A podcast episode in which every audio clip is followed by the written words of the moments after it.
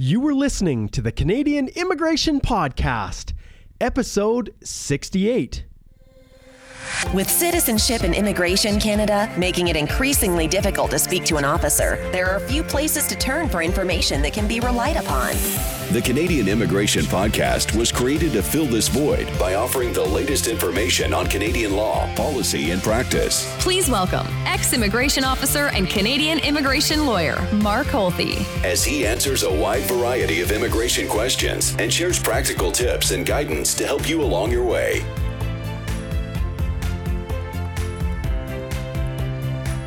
Hi, guys, this is Mark Holthe back again after a very, very long time away from doing these podcasts. My sincerest apologies for doing this.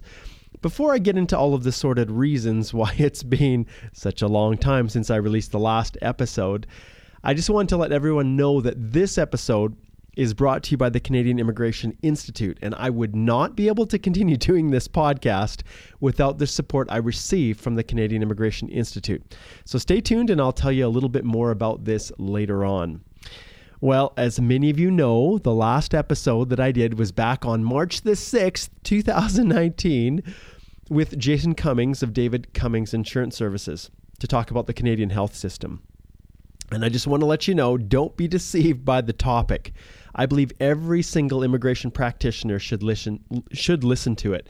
I uh, myself personally, I learned a ton of things that I never even considered, and the things that David explained. Um, you know, as people are coming and landing and becoming permanent residents, there were a lot of things um, that could expose them to significant problems if they weren't aware of how the system worked.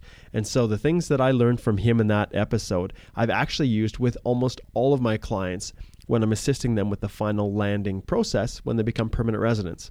So don't be deceived. Go back and listen to that episode.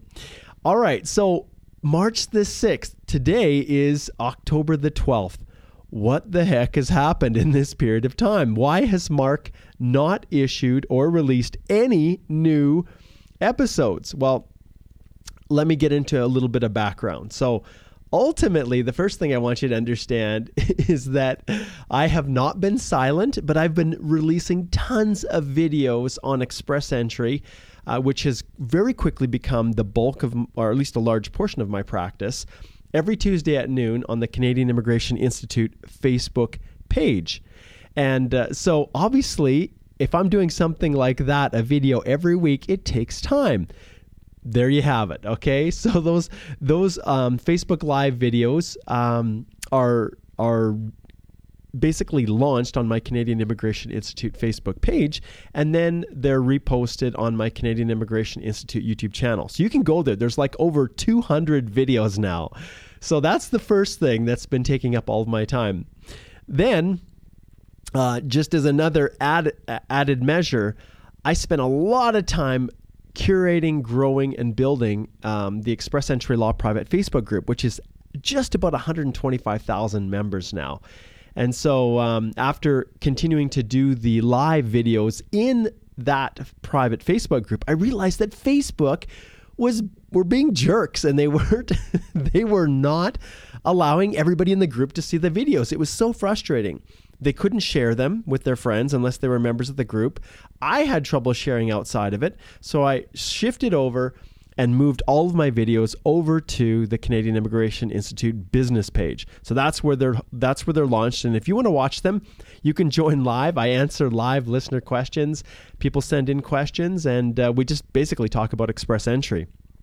Um, all right, what else have I done? I launched my new Canadian Immigration Institute website. So you can just go to CanadianImmigrationInstitute.com, check that out. It's definitely beta 1.0. So understand this is Mark here who is producing this stuff, and I am not a professional in any way. I've uh, pulled in a few people to kind of assist me with it, but we're all kind of figuring it out as we go. So bear with me. It's not uh, a perfect uh, site in any way. Uh, maybe if I get rich from the uh, my do-it-yourself guides, I can afford to hire better, um, you know, better uh, resources uh, and people to help take it to the next level. But at this stage, it's all about the content, so ignore the form. All right. So what else? I released my first uh, DIY guide um, on the labor market impact assessment process. So for high wages, I did that. And then I've been ramping up my speaking engagements. So I just spoke on September the 25th um, at the uh, the Canadian Bar Association's immigration subsection meeting for the Alberta South. I shared my my secret sauce with the lawyers there on marketing my practice, uh, which obviously all of you should know by now. It's content marketing. Um, I had the wonderful privilege of going to the ACADI conference, which is the Quebec Immigration Lawyer Association conference, um, on October the 5th, just last week, to talk about Express Entry and how my Quebec based colleagues and friends could potentially use Express Entry as a way to help their, well, for the most part, um, non French speaking clients transition to permanent residence. And it was an amazing conference. I want to give a special shout out to David Chalk, who was the most amazing host. And I just had one of the most unbelievable experiences. By far, the best experience I've ever had um, speaking at an immigration conference. They were so kind. They flew me out. They, you know, they covered my hotel and um, and just gave me such amazing, amazing. Uh, treatment. And uh, yeah, David, thank you so much. Now, the interesting thing, and this has led directly to why I'm now doing the podcast, is that I had one lawyer come up to me and indicate that they actually decided to go to law school because of listening to my podcast. And so I'm thinking, holy cow, people are actually listening to this. And I didn't think uh, the lawyers in Quebec were because a lot of the content isn't really directed to Quebec immigration, although I have in the past done a few episodes. It's really been, you know, a lot of the other things. And I was I was blown away by how many lawyers um, expressed appreciation for the podcast and said they listened, listened to it. And so I'm thinking here, oh, Mark, come on, Find a way to do this. This is important. This is what got everything started. So it motivated me to move forward and to get going. Now, obviously, the lifeblood of these podcasts is the amazing lawyers all across the country who join me and bring their knowledge, their skill, their just their talents um, with immigration and share them freely and then I plug the heck out of them and let everybody know how awesome they are. And and I know that pr- past uh, guests who've joined me have seen uh, the benefits of of um, some of the efforts we do to promote. But when you produce awesome content, oh yeah, people are going to call, of course. So, uh, with that being said, if you have an, an interesting idea, a topic that you're very confident in, and you'd love to join me, um, as a guest, I would love to have you. So the easiest way to do it is to send me an email to mark at canadianimmigrationinstitute.com. And then I would love to slot you in as I start to fill up the queue of uh, individuals that are going to be coming and speaking. And while I'm on that note, and I'm pushing forward with all of this discussion about guests, I am looking very much forward to having Betsy Kane join me again to talk about global skill strategy. And I'm also going to be do another, uh, doing another upcoming episode on the labor market impact assessment process. And I have already invited another guest who I'm, he hasn't quite confirmed that he's able to do it yet, but to talk about postgraduate work permits and some of the issues that uh, those international students are facing as they transition from school to the workforce. And so those are some of the three upcoming uh, topics that we will be covering. They may not happen in that exact order, but that's that's what's coming down the pipe. So I thought I'd let you know about that. Okay, so there's five different things. Well, I'm not done. Okay, what else am I doing? Um, uh, next this week, actually, I am going to be attending the Conference Board of Canada Fall 2019 meetings in Banff, moderating a session on labor market issues. And this is a, a very fitting location to do it in the National Park of Banff here in Alberta, um, because what where are there more acute labor shortages than within the tourism industry and banff is a classic example of this so i'm really excited to be there um, and to to moderate that session um, and coinciding perfectly with that, with those meetings next week, is a conference that I attend every year with the J. Reuben Clark Law Society. And it is also going to be held in Banff at a different place. This one is actually at the Banff Springs Hotel, which is really cool, where I get a chance to catch up with fellow um, lawyers of faith to talk about ways we can better serve our communities defend freedom of religion, and use our position as lawyers to actually help the vulnerable and give back in ways, you know, really just to make this world a better place. And uh, I love that conference. It's so amazing. We've got some fantastic speakers that are coming, and uh, it's just a way to really reconnect with some like-minded colleagues and uh, and just collaborate more. All right. So now you're probably thinking, okay, that's probably good enough, Mark. We understand why you haven't done a podcast. Okay, I'm not done yet, you guys. I'm not done. So what else am I doing? Well, last year uh, I became the secretary of the Canadian Bar Association's National Immigration Section. And this year I became the vice chair. And I can tell you it has been one of the things that has taken up the most time within my practice right now, let alone all those other things that I'm adding. And this volunteer position, purely volunteer, is just it's provided a tremendous opportunity for me to give back in ways that I never could otherwise. It was a tremendous a tremendous honor to be elected by my peers and um, really, what do we do? We just work towards the betterment of the immigration laws, policies, and, and the practice of immigration at a national level, which is super cool. In December, I'm heading off to meetings uh, with the government. Uh, attending the, uh, meetings with CBSA, IRCC, and ESDC. It will be very interesting to see what those are going to look like, given the fact uh, we've got an election that's at hand and we're just about transitioning into that. And to close off all of these crazy things that have been happening in Mark's life, my daughter Jessica came home from her mission just this past Wednesday, and she has one happy family. And I'm sure she's pretty happy to come home too. But she's been away for over a year and a half uh, in Indiana serving a mission for a church, and um, it has just been the most amazing, amazing experience to have her back in our family again. And she's going to be helping me with some of the stuff I'm doing with the Canadian Immigration Institute, which I'm super, super grateful for. So that is, um, you know, and when I think back to my own life, I had an opportunity to serve my mission for the Church of Jesus Christ of Latter day Saints in Portugal. And that's where I learned to speak Portuguese. That's where I learned this, you know, poor redneck farm boy in Alberta going across the ocean to a whole different country, it gave me an appreciation that I never could have got anywhere else, an experience that I never could have gotten anywhere else that has set the stage for my entire life. And to that point, it was the greatest experience of my, of my life. Obviously, being married to my wife for all eternity is a uh, ranks up there number one being a dad all those kinds of things uh, you know all rank up there um, above the mission experience now but it's still basically the the thing that set the stage for my whole life and everything that I'm doing today including practicing immigration law all right so that's why it has been so long since I last did an episode. I thought I'd just fill you guys in and uh, I want to apologize once again for not being more diligent, but it's so hard. It's so hard when, you know, I don't have this big team of people behind me. I have two people in my office here um, at Stringam uh, LLP here in Lethbridge, um, a wonderful paralegal and a great um, immigration consultant who works with me.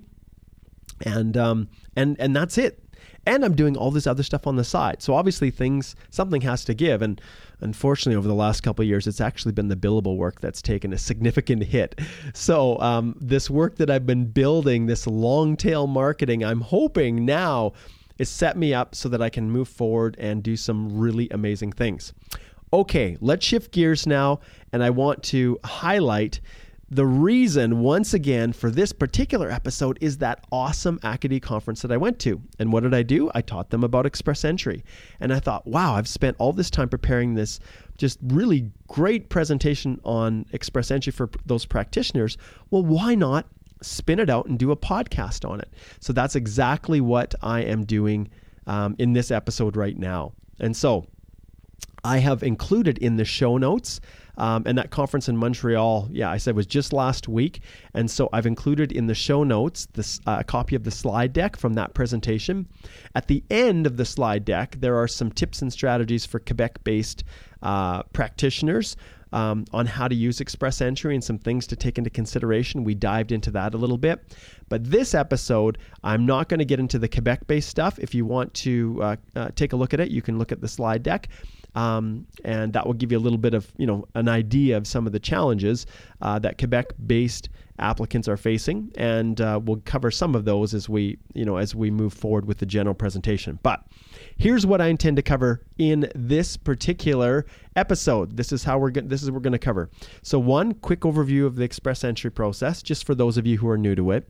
Then we'll talk a little bit about these CRS trends. That's the comprehensive ranking system trends and the rounds of invitation and um, kind of where we're seeing things going. Um, then next, how our clients can increase their CRS scores because that's what they're asking us all the time. So I'll give you kind of my top list of ways that that people can increase their score and increase their chance of getting that magical invitation to apply. Then I'm going to share with you um, some must some things that you just absolutely must know about express entry if you're going to dive into this, whether you're a practitioner, whether you're an individual. And uh, then we'll break a little bit, and I'm going to talk a little bit about my Canadian Immigration Institute. Then I'm going to dive in and finish strong with my essential practice tips, my top five crazy reasons express entry applications have been refused. My top five. Now, they're not my reasons. One of them is, uh, one of them I do take credit for. but but uh, the other four ones that I've heard through through my you know Express Entry Law private Facebook group and from the many many consults I do on Express Entry, and the last most common the, the last thing is the top five most common reasons that the, the most common reasons Express Entry applications are refused. All right. So that is a little quick overview. And uh, I guess at this stage, why don't we just dive right into the presentation? Okay, so, and I guess it's not a presentation. I guess I keep conf- forgetting. I do so many live videos. It's as if I'm presenting uh, to a live audience, but no, this episode and all of the podcast episodes are always recorded, obviously. All right, so let's jump in. So, January the 1st, 2015, that's when it all got started. That's when the government got tired of these crazy long queues, and I think we all did too with individuals that were stuck in the queue waiting for their applications to be processed under the federal skilled worker program for eons. Like some places were six, seven years. There were over 600,000 applications in the queue. It was just unsustainable. So, we know, at least those who've been practicing, some of the steps the government did to cull out the queue, which in in and of themselves were cruel and heartless. But anyways, they, they, that's what happened, and so they created Express Entry as a way to manage the federal economic immigration programs. And what are they? The Canadian Experience Class, the Federal Skilled Worker Program, the Federal Skilled Trades Program. And within Express Entry itself, some of the PNPs across the country have streams that are Express Entry specific streams. So it was all designed to fast track permanent residence in Canada and eliminate those long processing times.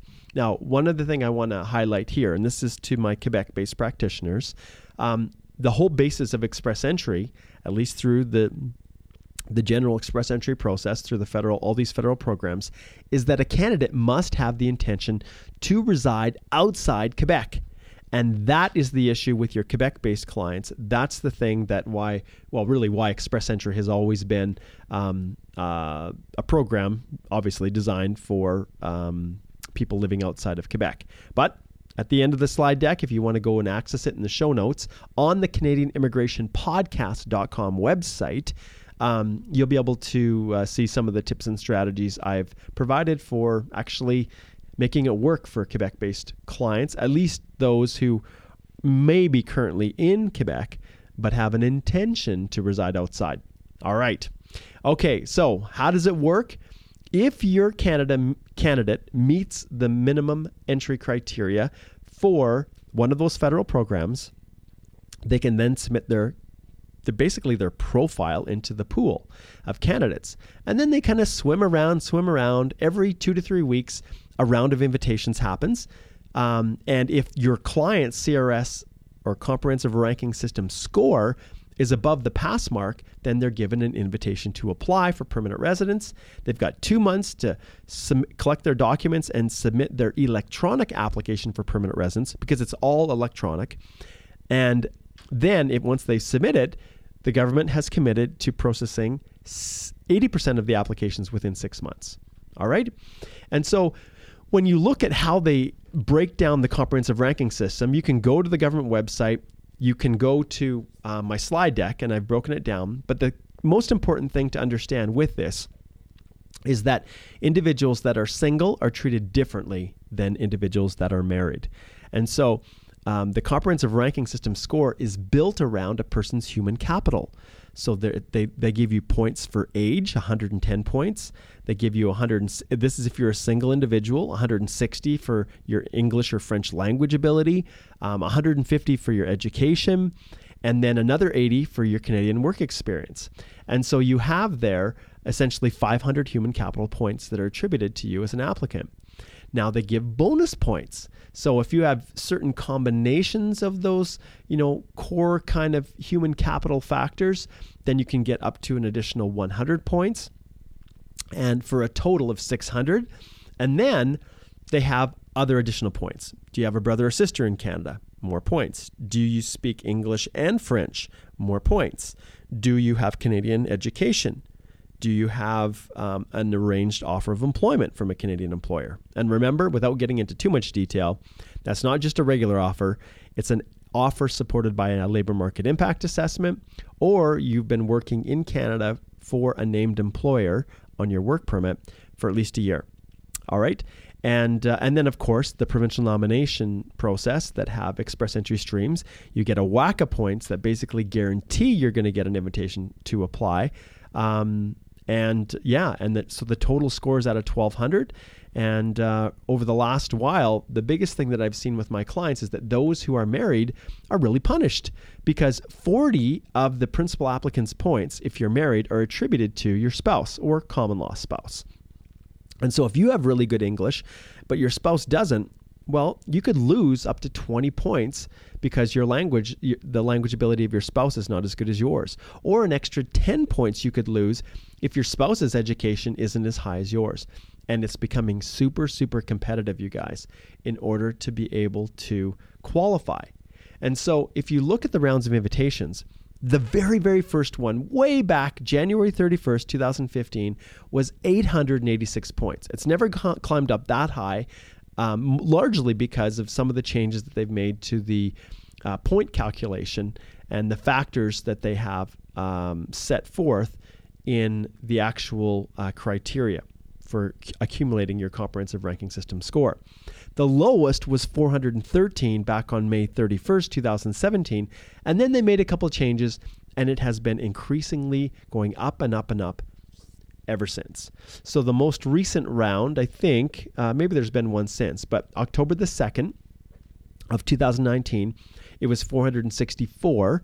And basically, it's been hovering right around the high, high 450s and 460s for most of this year. Now, earlier in the year, there was a 438 draw, um, which was the lowest in 2019. But there were other reasons why that draw happened, and it's not going back down to that. And so when we talk about these, um, you know, these the, the fact that the scores are constantly going up, why is that?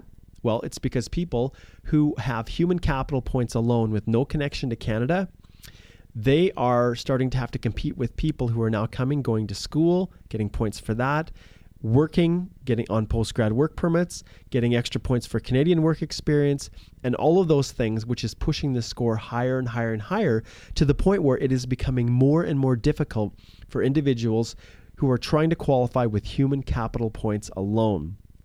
So they don't have a connection, they don't have a job offer, they don't have Canadian education. So very quickly, it's becoming a very Canadian based program. And so, what does that mean? Everybody and their dog are applying for study permits essentially so that they can come. And those who are fortunate enough to get job offers, they're also um, taking advantage of those extra points that give them a leg up on the people that are just trying to qualify from abroad. So when clients say, Oh, Mark, my score is at 440 how do i increase it so that i can reach uh, the level that i need it, that i can get an ita and uh, usually these are the top kind of things that I share with them. So this is how to increase your CRS score. If you're an individual, pay attention to this. If you're a, a counsel, this is typically where I point them to. So right off the bat, what are your language scores? Unless you have a CLB 9, you don't have a prayer unless you've got through a PNP or some other process. But language is critical. You need to have at least a CLB 9 which is on the IELTS an 8 in listening and a 7 in all of the other three abilities. Next, if you once you've maximized that, then can you improve your education? And often in the past, a bachelor's degree alone was enough, but not anymore. You pretty much need to have a master's and or you need to have at least two or more credentials. So maybe you've got a bachelor's degree and then uh, a one year, um, uh, some other post secondary degree, and or a one year program or whatever it might be, diploma, but two or more, one of which has to be at least three years. And that will give you those extra bonus points. Excuse me. Then the next is obtain more work experience. So if you only have one year of foreign work experience, you need to have at least three if you want to maximize your chances of success.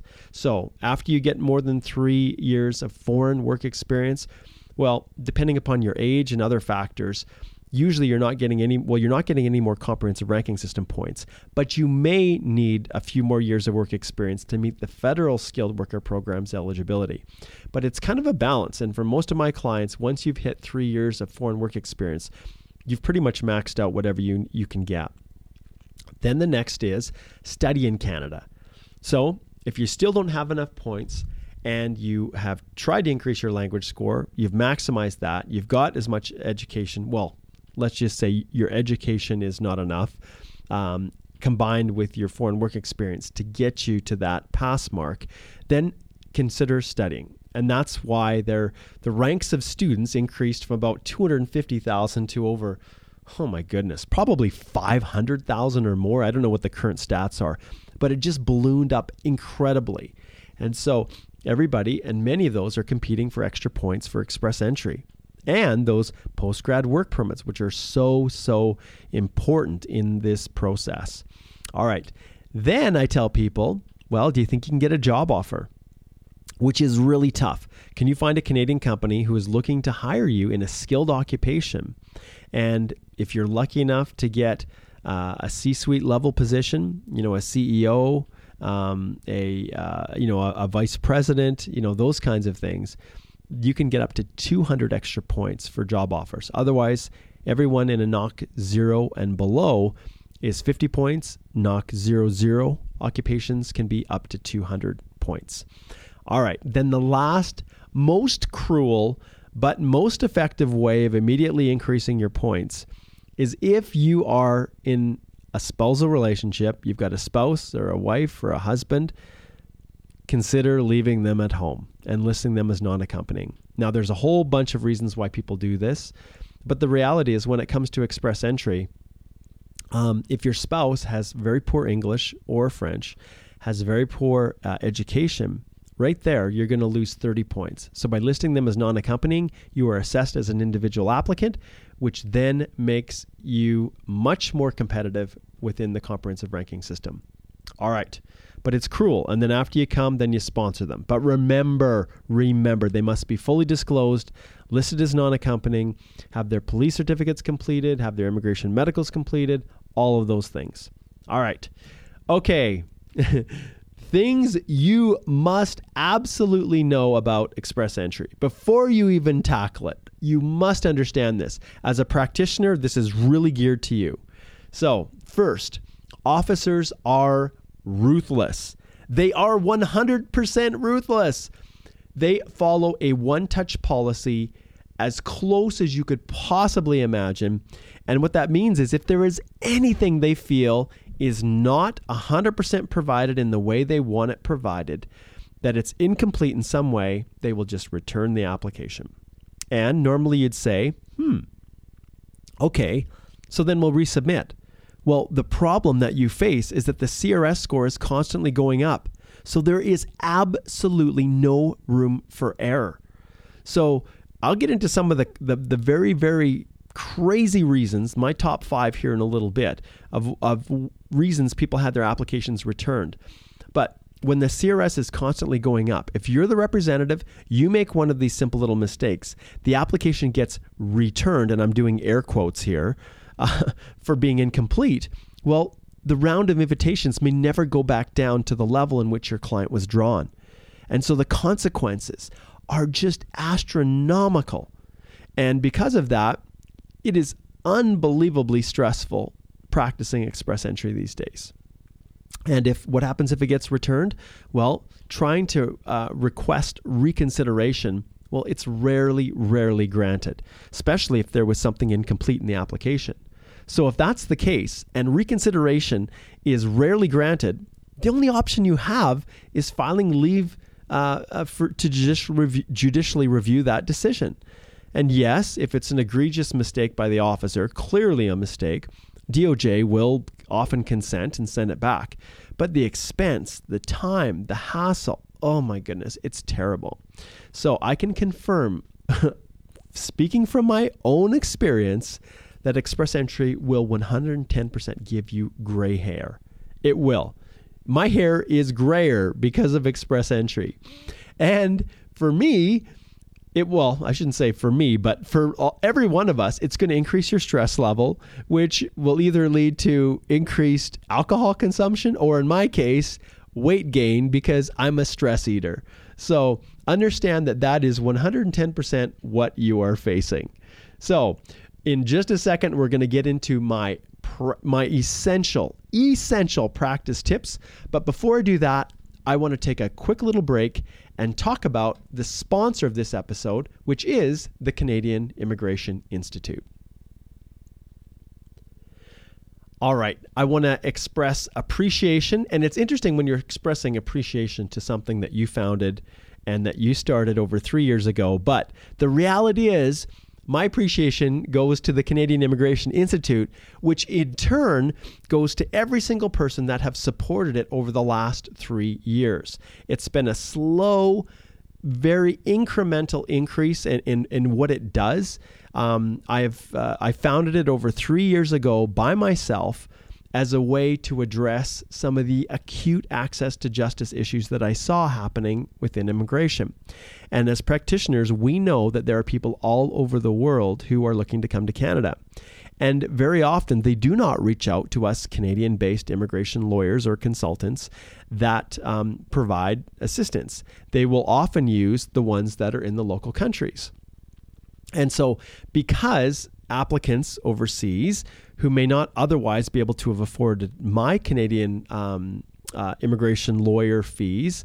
Instead, like I said, turn to overseas agents and consultants. And in many cases, those people, all they're good for is taking the money of these individuals and offering very little in return. And in all honesty, sometimes actually destroying their chance of immigrating at all because in many cases they're learning off of the backs of their clients. And yeah, when an application gets refused, oh, I guess I better not do that again. And so these people are trusting individuals in their home countries because they're theoretically more affordable.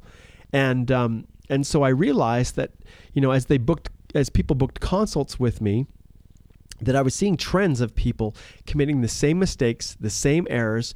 And if there was a way I could just show them and demonstrate and teach them how to do it, then it could avoid all of these heartaches and, and problems. And also, if I could give them an affordable tool that they could use to educate themselves, even if they did choose to use an overseas representative, then they would know who was blowing smoke and who actually knew what they were talking about. And so I created my very first express entry, complete step by step guide to doing it yourself. And it's been probably about two and a half years ago, I think, maybe that I launched it. I can't remember exactly. But the proceeds from that sale help to support the countless hours that I spend offering all of the free information and guidance that I offer um, regarding express entry and all of my other social media channels. Now I've expanded and I've done some uh, live Q and A's for just general immigration. I've done a few things on spousal sponsorships and things like that. But really, this whole experiment has been with express entry just to see how it works, and it has been quite an enlightening experience. And uh, one day I will share my journey with all of you guys. But it is because of the, the Canadian Immigration Institute that I'm able to do a lot of the things that I do. So, um, with that being said, for those that are listening to this episode, I want to offer uh, a special um, discount to those who are listening to the podcast. I offer lifetime access to the course for $497 US. But if you enter coupon code, and I'll put a link in the show notes on the Canadian Immigration Podcast website, a link in the show notes to coupon code CIPEE50. And if you do if you enter that code, it will give you 50% off lifetime access to my Express Entry complete step-by-step guide to doing it yourself. And so it will drop down to $248.50 US. So click on that link and I will leave this offer open for 1 month until November the 12th, 2019. Um, and so you can go to the Canadian Immigration Institute.com website go to individual guides and you will be able to find it there or click on the link in the show notes. I also want to let everyone else know um, that is listening in from all over the world that I've now launched my affiliate program. And I am sick and tired of posting stuff on Facebook and trying to to just through the the content and the knowledge that I share promote the the basically the the products that uh, the Canadian Immigration Institute's Express Entry Complete Step by Step Guide, but all Facebook wants to do is is charge me to get it onto your feeds. So why in the world would I do that when I already have um, just an amazing group of awesome people? Um, and so I thought I'm going to set up an affiliate program. And once again, the link is in the show notes, or you can go to the main site of the Canadian Immigration Institute and scroll all the way down to the bottom. And affiliates of the Canadian Immigration Institute earn 30% of the proceeds when someone purchases through your affiliate link. So go to the Canadian Immigration Institute page, scroll down to the bottom, click on affiliate, and become an affiliate of the Canadian Immigration Institute. All right, thank you for giving me a few moments to share a little bit about this Canadian Immigration Institute. And I am super excited about it. We'll see how it all unfolds here over the next um, few months as I as I roll out a whole bunch of other things. But that is why I'm able to do this podcast and all of the other things that I do. So, thanks Canadian Immigration Institute. All right, let's get back to more discussion about Express Entry. All right. Okay. So now we are at the stage where we're going to talk about my essential practice tips. Okay.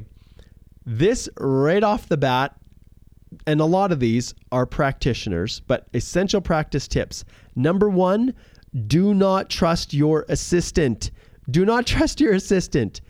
Do not trust your paralegal do not trust your client. And if you are the client or the applicant, do not trust yourself. And the reason is the only person, well, I shouldn't say as a client you shouldn't trust yourself, but as a practitioner, the only one you can trust is yourself. And what I mean by that is you have to review everything with a forensic level of detail. And if you're a practitioner, never, never just trust yourself to submit it without having someone else review it. If you are an individual submitting your own application, do not, under any circumstance, complete your own without having someone review it for you. Why? Because here's where we get to the really helpful practice tips. Okay, I will. so these, so those are the essential practice tips. Now's the really helpful practice tips. and I'll explain to you why you don't trust anyone in just a little bit. But first off, practice tip number one use the letters of explanation as a shield. Explain everything. You may think, oh, the officer will understand. Don't do it. Make sure that if there's anything that could potentially be confusing or uncertain for an officer, that you explain it in a letter of explanation. There's a section within the document checklist for you to do that. Use it. Next, because when you upload documents, you cannot see what you've uploaded af- after they're up there. You absolutely must use a consistent naming convention for all of your uploaded documents. I keep all of the uploaded documents in one folder in my client's file, and you do that yourself, either in your offices or if you're the individual. Have one location, one folder that you know. Only, the only documents in there are ones that have actually been uploaded. And then you cross reference the actual name that you gave to that file, and that's how you can understand and make sure that you've uploaded the right one. Next, check all documents against the Express Entry Completeness Check um, PDI, the Program Delivery Instructions. Essentially, there is a, and I'll put a, actually, maybe there's a link in the show notes. I'll put, actually, I think there's a link at the end of this slide deck. That's where it is. That's um, that's in the show notes uh, for the completeness check. But all you need to do is search um, EE, IRCC, completeness check, and that should take you to the site and it gives you specific instructions on what the government is looking for within your documents. Now, you're obviously also going to look at those little radio buttons beside the document, those question mark. Um, little um, icons beside the document checklist when it's generated. But this completeness check will give you a much better overview of what to expect. So use both of them religiously. Then double check every document to make sure that it is complete, correct, but also don't ignore the expiry dates. We know that when it comes to the expiry of some of these documents, uh, medicals are good for a year, uh, language tests are good for two years, um, ECAs are good for five years, and uh, you have to watch. You know, police certificates have expiry dates as well. So, Finally, make sure that the dates that are all in your EAPR, your electronic application for permanent residence, when you're filling out your work history, your study history, make sure that those dates do not conflict with any of these documents. So those are just the high level practice tips that I wanted to share. Now there's I could do a whole episode just on practice tips, but let's leave it right there. Now it's time. Now is time to dive into my top five crazy reasons an express entry application was refused. All right, number one. And this one I will take credit for myself. Number one, black and white scan, black and white scan of a German police clearance was uploaded instead of a color copy. How did it happen? Okay, you might think this is ridiculous. What difference does it make? It's a copy is a copy. It's not original anyways. The government demands that your police clearances be uploaded as a color copy. So, my application for a client got returned to us because we had uploaded a black and white. How did it happen? Well, I knew, and this goes back to do not trust anyone. We knew um, that we needed to have color copies or at least I knew, and uh, my staff should have known. But anyways, so so what happened was the client sent us all their police certificates from a number of different countries. You know what it's like when people live in Europe. They have police certificates from a number of different countries. She sent them all to us in one bundle, color copies, just like we requested, all in one bundle. But then the document checklist breaks them down by country. So my staff member, um, who's actually no longer working with my office, for other reasons, um, not just a lack of attention to detail. But um, that we, she printed off the documents that my client gave so that she could break them down, but she printed them in black and white. And then she broke them apart, re uploaded them back together as individuals and um, in, as individual uh, documents into their particular section. And of course, the color became black and white and it got returned. That, I can tell you, because I'm so horrified whenever we make mistakes, even though it didn't fundamentally prejudice the client, I gave the client all of their money back, and uh, and then they took it and they resubmitted on their own. You know, and I felt so bad about that.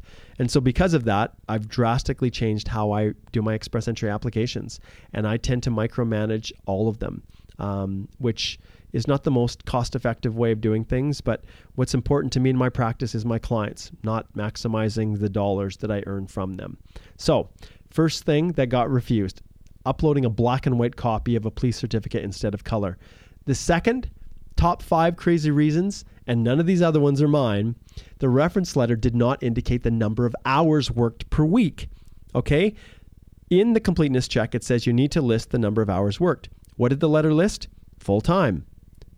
Now, you and I probably would realize that full time in most countries all over the world is going to at least meet 30 hours a week, which is the minimum. But it got returned, right? Right or wrong, it asked for hours per week. It got returned because it didn't have it. Now, does that mean that every single officer is going to refuse your application because you miss some of these things I'm sharing now? No. But guys, we do not practice in probabilities. We practice in possibilities.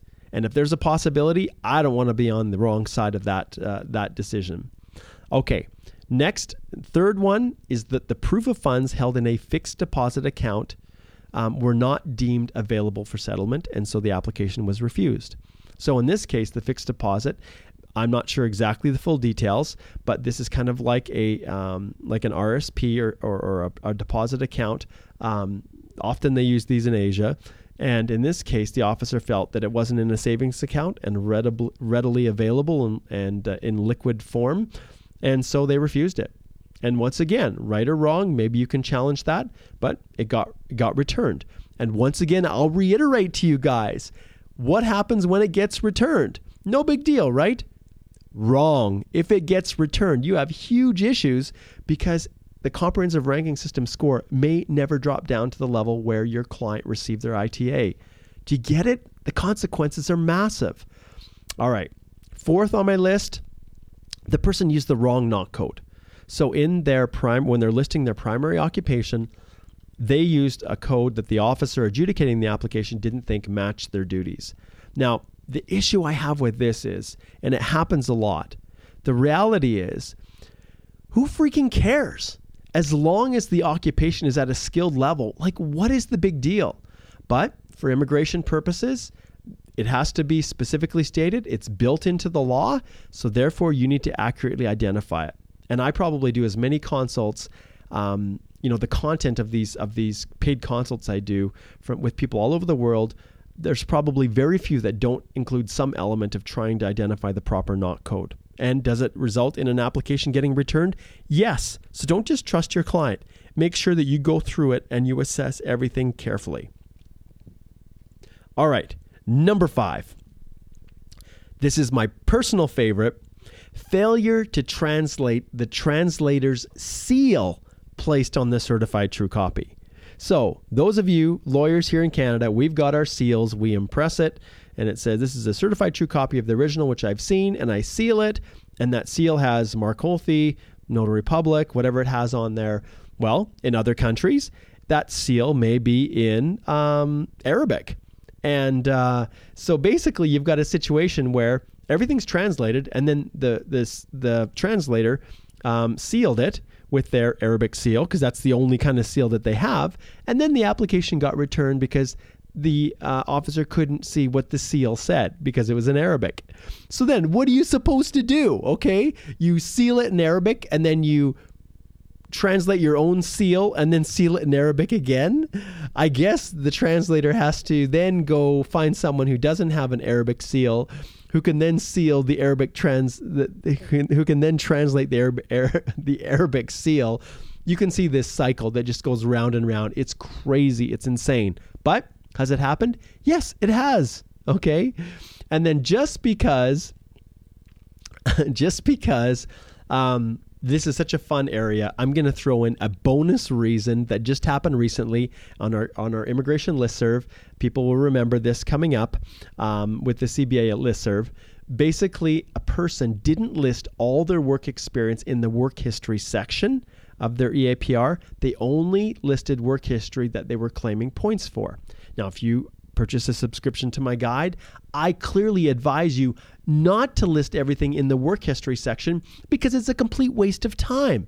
You only need to list the work experience that actually relates to points that you're trying to claim for comprehensive ranking system. Why? Because who cares if you've worked as a food counter attendant at McDonald's?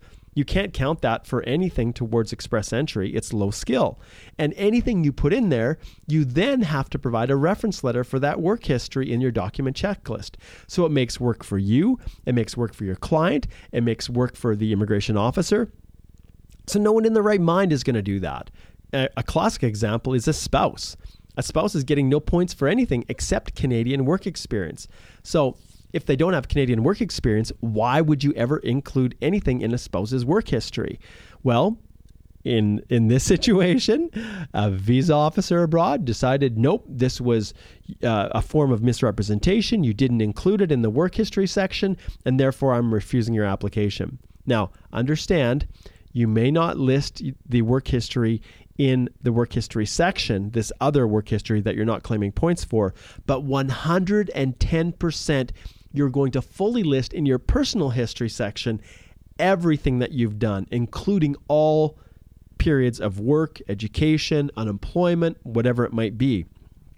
So in this case, the bonus reason was actually wrong. The officer was wrong. And so sometimes you have to deal with the fact that mistakes are made too. But you're going to do everything in your power to try to ensure that you've explained everything uh, in the letters of explanation, that every single document is 100% perfect, that there's no inconsistencies. And in this case, um, the refusal was wrong, and it's been confirmed over and over again with immigration. Now, what does that person have to do? Request reconsideration. If that fails, then judicial review. Um, or, in worst case scenario, refile if that's even possible. So these things happen. So there's the crazy reasons. Now let's finish off with the most common reasons. My top five most common reasons an express entry application is refused. So, top of the list, reference letters are deficient. Pay close attention to those reference letters. Wrong NOC code is 100% number one on the list, like we indicated in the previous um, top five list. Next, missing hours of work, wage, or duties. Those are the most common things that are missing from a reference letter. And when you're proving foreign work experience, the letters need to be complete. If they're missing anything, an officer can refuse them because you haven't demonstrated the things they need to see in order to give you credit for that foreign work experience. And being paid and having duties that match the NOC you've selected and working full time, at least 30 hours per week, are essential components that you must prove. So if yours is missing it, you better find a different way to prove that work experience if the employer is not cooperative. And I've done so many videos. I've done my my guide is just full of tips and strategies on how to overcome the issue of a deficient reference letter if an employer is not cooperating and giving you what you need. So I'd encourage you to purchase a, a subscription to the Express Entry Do It Yourself guide. Next, problems with police clearances. Like I said, one, they must be they must be scanned in color, not black and white, and pay close attention to the expiry date. If you have not returned back to that country since you last obtained the police certificate, they don't expire. But if it's the country where you current resi- currently reside, or if you obtain the police certificate um, before you actually left that country, then you're dealing with about six months. All right. Uh, expiry of other documents. That's another reason. Language test results. You don't realize that by the time you get around to submitting your EAPR, the language tests have expired. They're only valid for two years. Another one, immigration medicals. You completed it um, over a year ago and then you try to submit your EAPR because it took that long to get your ITA. Bang. Application refused. Next, affidavits are missing from translations. That's number four. What do I mean by that? Go to the completeness check take a look at the very beginning, a couple paragraphs down in that uh, program delivery instructions. The affidavits are essential within the translation. So the translator does not only translates it, but they swear this is a true translation from the Arabic language to English or whatever it may be. Affidavits sometimes are missing from some translators. And then I put five down here, um, most common reasons for refusal, just to include my Quebec based uh, colleagues you haven't been able to in, uh, demonstrate an intention to reside outside Quebec. Okay, so no intention to reside outside Quebec is the fifth reason. All right, guys, that is, I guess, the the the best things that I can share about Express Entry, tips, strategies, you know, from uh, I guess from the trenches, if you will. And I hope that uh, I hope that was of, of benefit to you guys.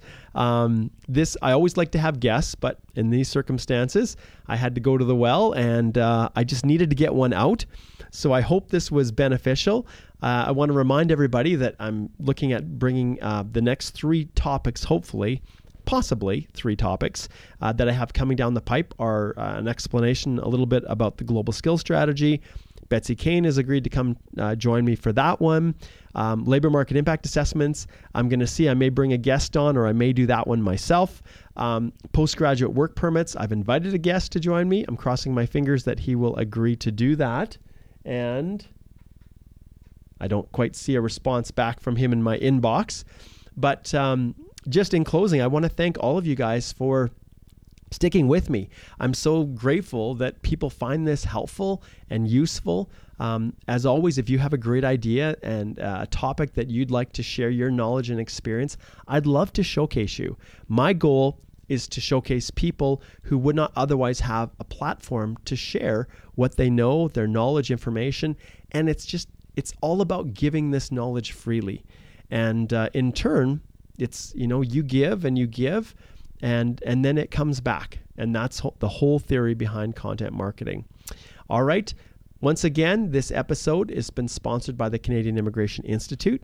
I would love for you to go and check out the site um, purchase a subscription to the express entry uh, diy guide. And if you use coupon code cip EE50, which is Canadian Immigration Podcast Express Entry 50, or CIP EE50, you will get 50% off lifetime access to the course. And um, you'll see on the website all the testimonials and things like that for people that have purchased it. But in all honesty, guys, I put my heart and soul into it. Also, if you want to become an affiliate, scroll down to the bottom of the Canadian Immigration Institute website and click on affiliate, or you can also just click on the links that are available in the show notes.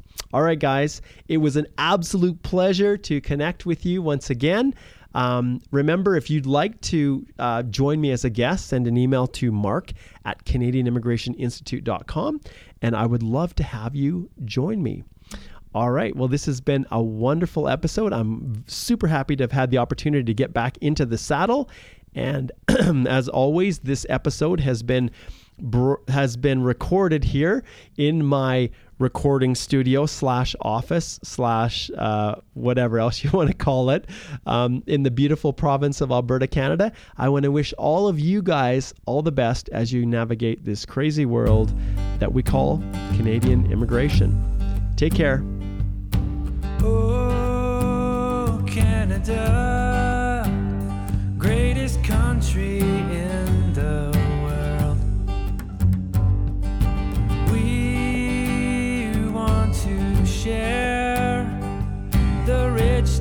of your soil. This place I love, my home and native land. We welcome all, and with you we'll stand. We'll set you straight with law, policy, and practice. Here on the Canadian Immigration Podcast.